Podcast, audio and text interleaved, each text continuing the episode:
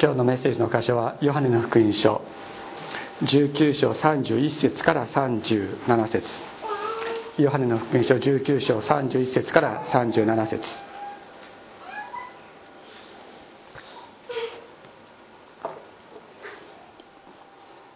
その日は備え日であったため、ユダヤ人たちは安息日に、その安息日は大いなる日であったので、死体を十字架の上に残しておかないように、すねを折ってそれを取り除ける処置をピラトに願った。それで兵士たちが来て、イエスと一緒に十字架につけられた第一の者ともう一人の者とのすねを折った。しかしイエスのところに来ると、イエスがすでに死んでおられるのを認めたので、そのすねを折らなかった。しかし兵士のうちの一人がイエスの脇腹を槍で突き刺した。すると直ちに血と水が出てきた。それを目撃した者が証しをしているのである。その証は真実である。その人があなた方にも信じさせるために、真実を話すということをよく知っているのである。このことが起こったのは、彼の骨は一つも砕かれないという聖書の言葉が成就するためであった。また聖書の別のところには、彼らは自分たちが突き刺した方を見ると言われているからである。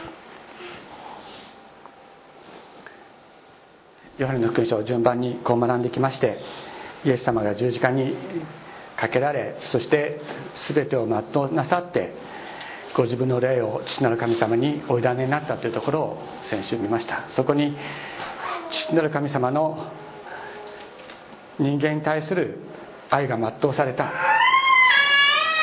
父なる神様の御心が全うされたのだということを、先週はご一緒に見たわけです。今日はですね、そのイエス様が霊を私になって死んだ後のことが書かれているわけですけれども、ここもまた非常に重要な箇所であります。今日は完成された捧げ物とかですね、あるいは全うされた捧げ物ということでお話をするわけですけれども、イエス様の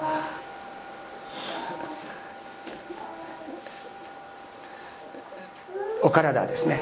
これが完全な捧げ物としての、印であったということがここに書いてあります。今日はそのことをね、見ていきたいと思っております。イエス様の十字架における死というのは、罪のあがないの完成であり、そしてそれは自分から命を注ぎ尽くした死であったということを、ヨハネはもうくどいほど言うわけですね。イエス様は殺されたくなかったのに殺されたというのじゃないんだ、自分から自ら命を捨てたのだ、そしてそれは十字架につけられた上においても わずか3時間ほどの間にイエス様は息をお引き取りになったと言われますけれども、普通はですね、十字架につけられたらもうずっと長い間十字架にさらされっぱなしで、乾いて死んでいくという、そういう苦痛を与える刑であったわけです。痛みと乾きですね。ところがイエス様は、全ては完了したと言って、そして、罪のあがない成し遂げて、自らの命を、自らの霊を父なる神様にお渡しになったから、肉の命が終わりになったのだということであるわけです。殺された死ではなかった、これは非常に重要な点であるわけなんです。で、ここでですね、ユダヤ人たちの関心事というのは何であったかというと、十字架につけるとですね、さっきも言ったように、実はもうずっと長い時間十字架の上で生きているもんですから、それをそのまま晒したままにしたくなかったということがある。で、なぜかというとですね、申命記の21章の22節にこういうふうに書いてあるからなんです。もし人が死刑にあたる罪を犯して殺され、あなたが、これを木に吊るすとき、つまり貼り付けにするときには、その死体を次の日まで木に残しておいてはならない。その日のうちに必ず埋葬しなければならない。木に吊るされたものは神に呪われたものだからである。あなたの神主が相続地としてあなたに与えようとしておられる地を汚してはならないということが申命記の21章に書いてある。つまり十字架に貼り付けになったものをそのまま次の日まで晒し続けてはいけないんだ。呪われたものはその日のうちに土に埋めなければいけない、埋葬しなければいけないと、埋めるじゃないですね、埋葬しなければいけないというのが申命記にこう書いてある。だからそのユダヤ人たちが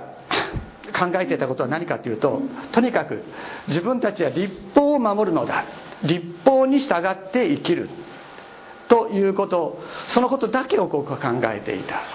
イエス様の十字架ということがどういう意味があったのか、どういう力があったのかということを本当にこう知ることは彼らはできなかったわけで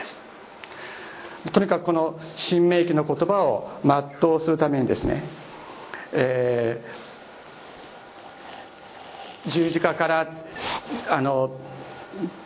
その死刑囚たちを下ろさなければいけない。でも下ろす場合にはそれはもう殺さなければいけない、最終的に命を絶たなければいけませんから、その足のすねを折るという、そういうことをした。でこれはローマの風習であったそうですけれども、十字架に貼り付けになったものの足を鉄の棒で折る、叩き足の骨を砕くことによって殺すということが行われていたそうです。で十字架にかける前にすでに砕く場合もあったそうですけれども、十字架にかけてまだ息がある者たちを足を砕いて、そしてそれから殺して、引き下ろすということが行われていた。ところがイエス様は十字架にかけられたのが12時ぐらいで、息を引き取られた、引き取るっていうことは日本語なんだけど、本当は違う、霊をお渡しになったんですね。霊をお渡しになったのが3時ぐらいだったということですから、すぐに霊を、十字架の技を完成なさった。イエス様はだからすねを折る必要がなかったということであるわけなんです。ここで私たちがね、知らなければいけないことは何か、それは今申命記に書いてあったように、木に吊るされたものは神に呪われたものだから木にかけられたものは神に呪われたものだから、その呪いによって血が汚されないようにするために次の日まで取っとかないで、そしてその日のうちに埋葬しなければいけないということであったんだけども、イエス様はその呪いを打ち砕いてくださったということを私たちはまず知らなければいけない。つまりイエス様の十字架による贖いというのは、イエス様自らが私たちに代わって呪われたものとなってくださったのだということなんです。だから全人類の呪いをイエス様が全部引き受けてくださったから、もうそのことによってイエス様が全ての呪いを引き受けてくださったから、地は呪われることはないのだということを私たちは本当にここで知る必要があると思います。この間今回の震災についてですね、東京都知事がこれは天罰であるということを言って、後ですぐに謝罪したということでありましたけれども、天罰はイエス様の十字架によってないのだということであるのです。でこのことを私たち本当にこう知っておく必要がある。イエス様が全ての呪いと人類が受けなければいけない全ての罰を十字架において引き受けてくださった、支払ってくださった。だから神様が人間を呪って罰としての天災を人間にお与えになることはないということなんですね。それは私たち本当に心に留める必要がある。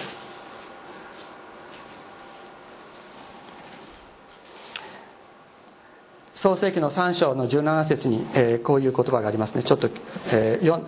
みますので聞いてください。これはアダムが善悪の知識の好みを食べた後に神様が言われたことですけれども、あなたが妻の声に聞き従い、食べてはならないと私が命じておいた日から食べたので、土地はあなたの家に呪われてしまった。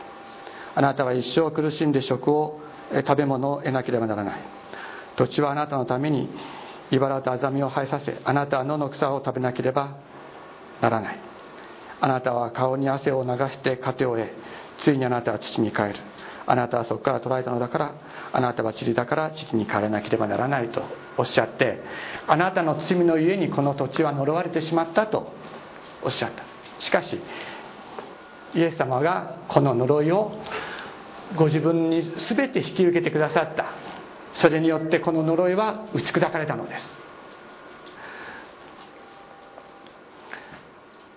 私たちは何か災害があったりすると、誰かが悪いことをしたからだとか、そういうような声が聞こえてくるときに、それに対して私たちはノーと言わなければなりません。イエス様が全ての罪を引き受けて十字架にかかってくださった。すべての罪は神様の前にあがなわれた。そのことを知って、私たちはこういう災害があった時にお互いに助け合って生かし合って、そしてお互いにもう一度喜びを回復するための働きをするために尽力すべきなのであって、そこに天罰であるとか、これは誰かが悪いことをしたからであるとかっていうような声があるときに、それを本当に退けていきたいと思います。これを知らない者たちは立法主義と恐れの中に閉じ込められてしまうのです。先ほど、十字架けた足の骨を打ち砕くということによって、足を打ち砕くことによって死を早めるということを申しましたけれども、イエス様はすでにその時には死んでおられたと聖書は言っています。で、この足の骨が砕かれないということは、これは捧げ物として完成されたということを意味しています。というのはどういうことかというと、出エジプト記にですね、このような言葉がある。12章の43節から46節に、杉越の生贄に関する掟は次の通りである。少し飛んで、これは一つの家の中で食べなければならない。あなたはその肉を家の外に持ち出してはならない。またその骨を折ってはならないと。出エジプトの時に、それぞれの最後のですね、神様の印によってエジプトにいる全ての最初に生まれた子供たちは死にました。しかし子羊の血を塗ったイスラエルの家の一人一人はですね、こう守られたということが出エジプト記に書いてありますけれども、その血を塗った子羊をその家で食べることになったわけですけれども、子羊の足の骨をですね、それ折らずにそのまま料理して食べなさいというのが神様の、お命じになったことであった。このことからですね、骨を折らずに子羊を捧げ、骨を折らずに子羊を食べるということが完成された捧げ物としての印なんだということが、理解されるようになったと言われています。ですからここでイエス様が足を折られなかったということは、これは確かにイエス様こそが完成された捧げ物だったのであるということをヨハネは証言しているわけです。ヨハネの証言は、イエス様は確かに永遠の贖いを成し遂げた完成された捧げ物である、神の子羊であるということをヨハネは証言しているのであります。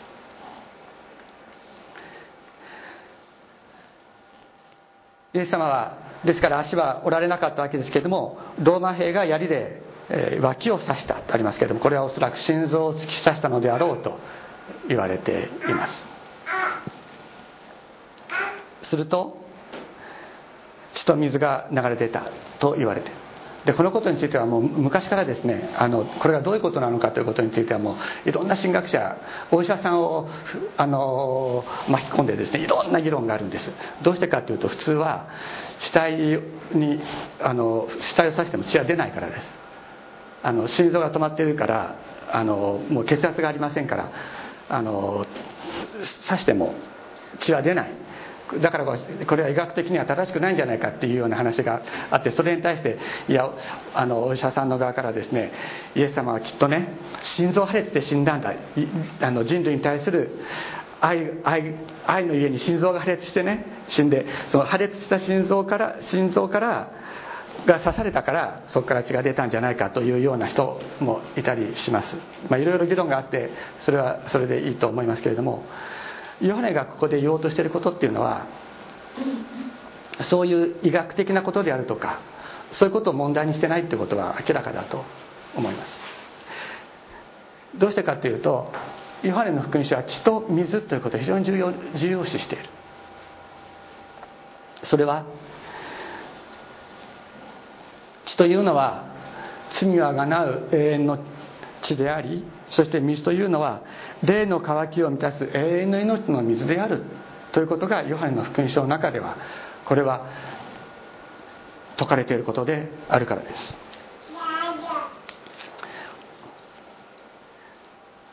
イエス様はヨハネの福音書4章でこのように言われました。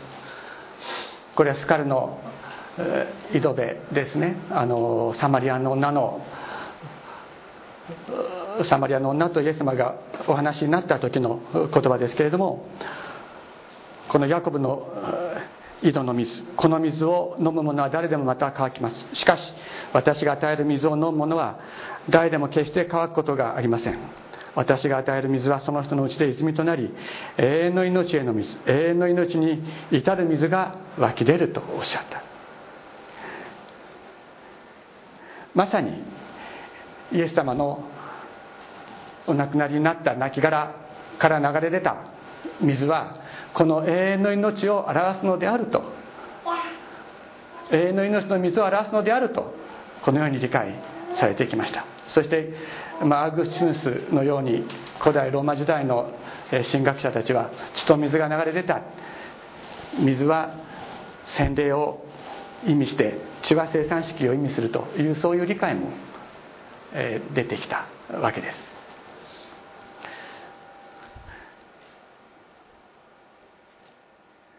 そしてこのですね、ヨハネの福音書の読んだところのですね、彼らは自分たちが突き刺した方を見ると言われている言葉がありますが、これがまた非常に重要な意味を持つわけです。この、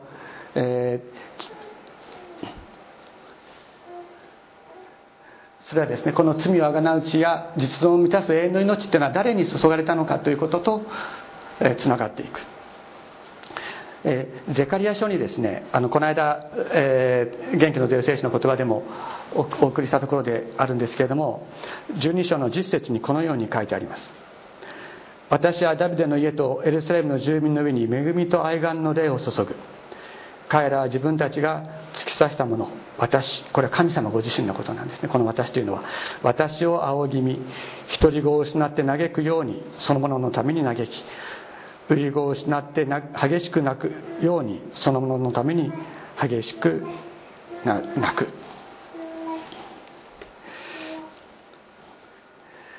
主なる神様を突き刺したものが、その主なる神様を仰ぎ見るということがゼカリア書に予言されていた。このゼカリア書というのは、イエス様の十字架をですね、予言した書物としてイザヤ書と同じようによく読まれているものでありますけれども、彼らは自分たちが突き刺したもの、私を仰ぎ見、独り子を失って嘆くようにそのもののために嘆き、遺子を失って激しく泣くようにそのもののために激しく泣くと言われている。つまり主なる神様であるイエス様を突き刺して殺す、そのような神様を殺すという罪を犯す者に恵みと愛願の霊が注がれる。恵みが注がれ、そして神様憐れんでくださいと、こんなもの憐れんでくださいと願う、そういう祈りの霊が注がれるというのです。そしてその方のために激しく泣くというのは悔い改めの霊が注がれていく。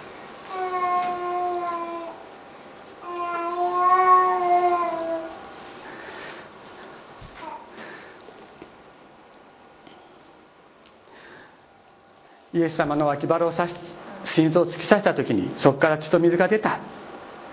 永遠の贖いの血、そして私たちを永遠に満たす命の水が流れ出た。それを受けた者は誰だったのか、またイエス様を突き刺した者は一体誰だったのかということを聖書は語りかけます。 神を殺すような罪を犯した者と言いますけれども、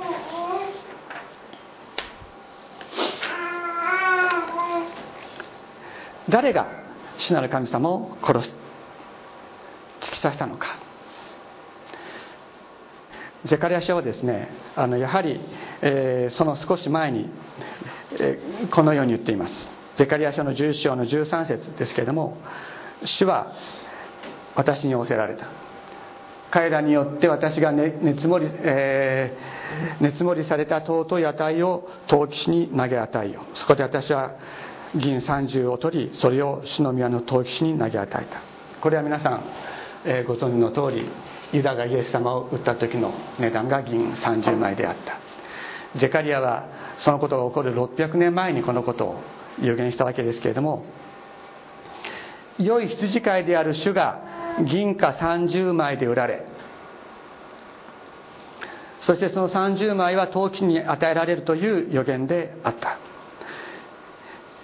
ユダがイエス様を最初たちに売った時に、彼らが見積もったイエス様の値段が銀貨30枚であったのです。でその後ユダはイエス様を売ったことを後悔して、銀貨30枚を神殿に投げ入れて自殺します。最初たちはその金で陶器師の土地を買ったというのがマタイの福音書に書かれています。この銀貨30枚というのはですね、どれほどの値段であったか、それは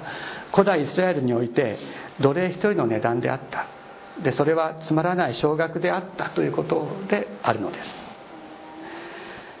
あまりにも低く見積もられていた奴隷たちがいました。そしてイエス様はその一人として同じように売られたのです。最愛の弟子に裏切られたイエス様、あまりにも低く見積もられた。私たちはこのことを見てですね、読んでどう思うでしょうか。誰がイエス様を売ったのか、それは歴史的にはユダでしょう。ユダです。歴史的にはユダです。だけどイエス様を低く見積もるということに関して、私たちも同じことをやってきたんじゃないのかと思うのです。私たちは本当にイエス様の価値を知っていただろうか。私たちはどれだけイエス様の価値を知っているんだろうか。自分の計りでイエス様の値段を決めるということを私たちはやってきたんじゃないのかということです。自分の都合でイエス様を受け入れたり受け入れなかったり、その時私たちは主に値段をつけているんじゃないのかと思うのです。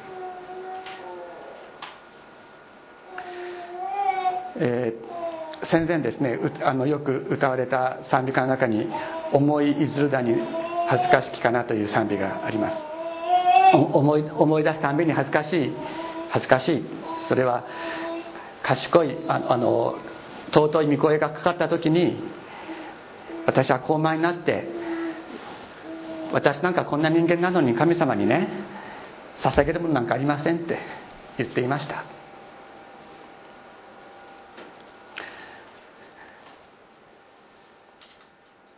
十字架にかかりながらも罪人のために祈ってくださったその御声を聞いたら、ちょっとほっとくこともできずに、このぐらいだったら捧げますとしか私は言いませんでした。そして十字架にかかり、背けど捨てぬ御恵み、御恵みに負けてひれ伏せる身はという続いていくんですけれども、少しずつですね、自分が神様に捧げる、自分自身を捧げていくっていうのを神様の恵みを見ながらだんだん多くしていく、それを振り返って本当に恥ずかしい思いがするという、そういう賛美があるんですね。そのように私たちも主がこれをしてくれるんだったら信じてあげようか、そういうふうに思ってきたことがあるんじゃないのかと思うのです。自分を基準にして、自分の基準に神様が合っていたら、じゃあ信じよう、自分でイエス様の値段を決めてきた、それが私たち一人一人であったと聖書は言うのです。そういうことを考えるとですね、誰がイエス様を売ったのか、誰が突き刺したのかということは、これはもう非常にはっきりしている。私が、そしてあなた方一人一人がイエス様を売り、イエス様を突き刺したものであったのだということであります。しかしイエス様は突き刺したご自分を突き刺したものにご自分の血と水を注がれたのであります。この贖いの血を受けなさい、この永遠の命を飲めとイエス様は語りかけておられるのであります。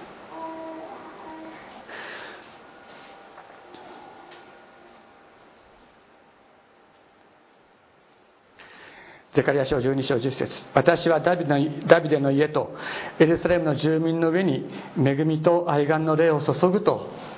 言われました。イエス様の十字架の福音を聞く者たちに恵みを注ぎ、主をどうぞ憐れんでくださいという祈りの悔い改めの霊を注いでくださるというのです。このことがペンテコステの時に起こりました。ペンテコステの時にペテロはエルサレムに集まっていたイスラエルの人々にこのように語りかけます。ですからイスラエルのすべての人々はこのことをはっきりと知らなければなりません。すなわち神が今や主ともキリストともされたこのイエスをあなた方は十字架につけたのです。ユダが売ったとも言ってるんじゃない、ユダが売ったと言ってるわけじゃなく、宰相たちが十字架につけたとも言ってないんです。あなた方一人一人がこのイエスを十字架につけたのですとペテロは語りました。それが聖霊が教えることです。人々はこれを聞いて心を刺され、ペテロと他の人たちに、兄弟たち、私たちはどうしたらよいでしょうかと言いました。そこでペテロは答えます。悔い改めなさい、そしてそれぞれ罪を許していただくためにイエス・キリストの名によってバプテスマを受けなさい、そうすれば賜物として聖霊を受けるでしょう。なぜならこの約束はあなた方とその子供たち並びに全ての遠くにいる人々、すなわち私たちの神である主がお召しになる人々に与えられているからだ。イエス様を突き刺した私たち、イエス様を売った私たちにイエス様が聖霊を注いでくださって、そして本当にこの方を主とし、この方をキリストとして崇める信仰を与えてくださる。でこれはイスラエルの人々だけでなくて、この地の果てに住む私たちにも同じように与えられたイエス様の福音であるのです。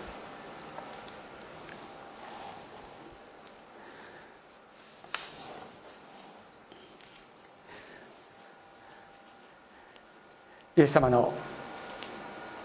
お捧げになったお体から流れ出た十字架の血、そして永遠の命の水、これは永遠に変わることなく今私たちのところに届けられています。そして主は恵みと愛願の霊を注いでくださって、私たちに悔い改めを、私たちが本当に悔い改めていくことができるように導いてくださる。そして主をどうぞ憐れんでください、許してくださいと悔い改める者たちに主は豊かに聖霊を注がれるのであります。お祈りをしましょう。